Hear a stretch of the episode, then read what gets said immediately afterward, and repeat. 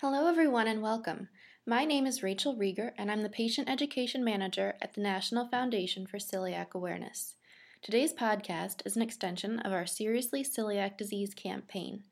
Many of you have probably already seen our video about how to talk to your family members about getting screened for celiac disease, our discussion guides to help you further, and our other resources. But if you haven't seen them, I encourage you to check them out on our website about family member testing, seriouslyceliac.org. Unfortunately, we know that many family members often run into pushback from their doctors when they ask to be screened for celiac disease. This podcast is meant to be a guide to help them successfully get screened after learning about their celiac disease risk. For this discussion, we'll talk about how to become an educated patient so that your doctor takes you seriously when you ask to be tested for celiac disease. Joining me to give some helpful tips is Anne Lee of Dr. Schär USA. Anne, would you like to tell our listeners about yourself? Sure, that would be fine, Rachel. First of all, thank you so much for including me on this podcast. I think it's so important to really get to the meat of some of these issues when it comes to patient testing. I myself am a dietitian. I work for Dr. Schär, but I'm also a celiac and have actually experienced some of the things that we'll be talking about today. I formerly worked at the Columbia Celiac Disease Center as their patient care and research dietitian. Came to Dr. Schär about eight years ago and finished my doctorate in nutrition education mostly because I really felt the need to be well informed and to really have a great place to start some of these conversations from. Well, thank you for being here with us to share your expertise. Well, thank you. My pleasure. Before we launch into giving listeners tips for handling situations where their doctors are reluctant to test, let's actually take a step back. And why might doctors be apprehensive or flat out refuse to test for celiac disease in the first place? I think part of that dilemma is that there's so much hype about gluten free now as, as a lifestyle choice or being a healthier choice or the latest craze to help you, you know, in, in your sports activities and things that some physicians think that it's more hype and puffery rather than actual fact, you know, and medical necessity. And I think that some doctors feel patients are overreacting rather than really coming to them with serious questions and concerns. The other problem is that a lot of physicians were really trained that celiac disease and some of these gluten related disorders, you know, are rare childhood diseases that they're not going to see, especially in their adult practices. So that we're really at a dilemma from two points. One, there's a lot of commercialism of the gluten free diet, but also there's a lack of awareness in the medical community on the prevalence of celiac disease being as common as it is. So, are there any techniques patients can use to help their doctors understand that it is worthwhile to test for celiac disease? Absolutely. I think the best thing that someone can have in their arsenal is to be well informed.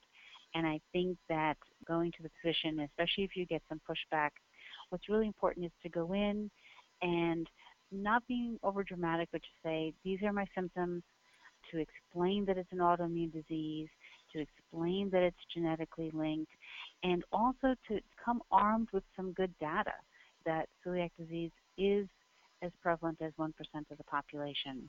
Even to bring in articles or something that the physician would feel are sound research. You know, I'm not sure that Wikipedia would be the thing I'd bring in, but there's great resources that you can go to get information so that that patient is well informed, but can also bring this information to the physician.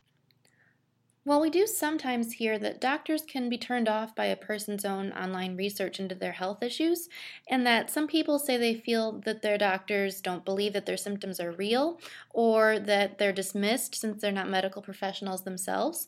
And so, in this situation, how can people strike a balance between being informed and proactive in addressing their health issues, and ensuring that their doctor does continue to pursue a potential diagnosis? Absolutely, and I think that that's you know it's a fine line because you know the doctors will feel that you're self-diagnosing, and and we don't we want to avoid that. So, and that's where I think having the right information is very important.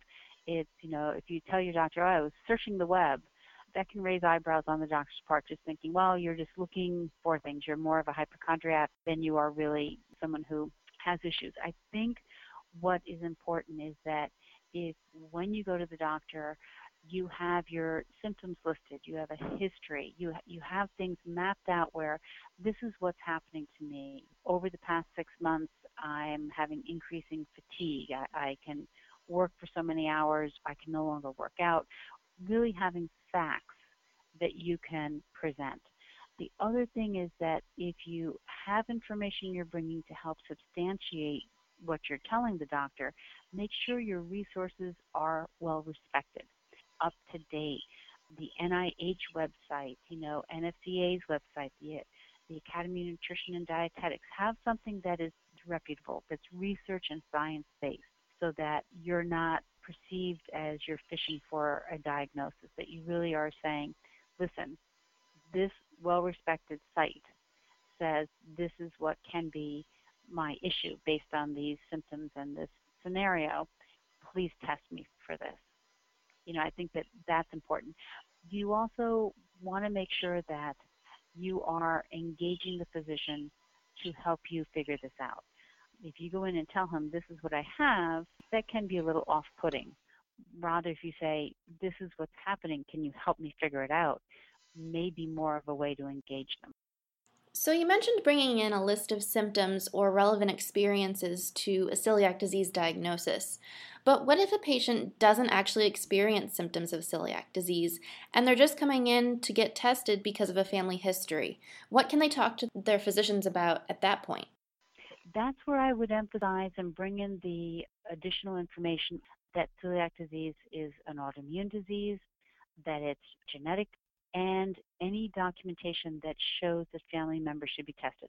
I would go on the NFCA website, it stresses the importance of family testing. The NIH actually in their documents stress the importance of family testing. Even NASPGHAN, which is the um, Association for Pediatric GI, they stress the importance of family testing. And these would be references that the doctor should respect not everyone has symptoms. You're absolutely right. So we need to make sure that they're aware of the need for that family testing.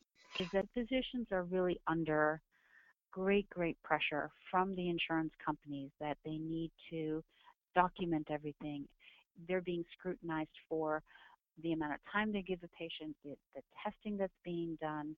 I think we as patients need to understand that we can help and partner with them and help guide them to give us the best care. So that if we're going in and saying we need to be tested, they may be pushing back a little bit because they need justification. And that's where our role as being that informed, respectful patient is very important. We can bring that documentation so that as a partner in this scenario where we are trying to really get diagnosed and, and find the right solutions, we can help that physician make those decisions. Well, thank you, Anne, for joining me, and thank you, everyone, for tuning in to our podcast. If you'd like to find more information about testing for celiac disease or talking to your family members about getting screened, please visit our website about family member testing, seriouslyceliac.org. And don't forget to tune in to part two of this podcast series about where to draw the line with Dr. Pushback and what to do if your doctor doesn't want to take the proper route to test you for celiac disease. Well, thank you so much, Rachel, for having me. It's my passion to make sure that people know more about celiac disease and know how we can really make our life better, being well informed and well cared for. So I appreciate the opportunity. For those of you who tuned in, we'd love to hear your feedback. If you have any questions, comments, or suggestions, please email us at podcasts at celiaccentral.org.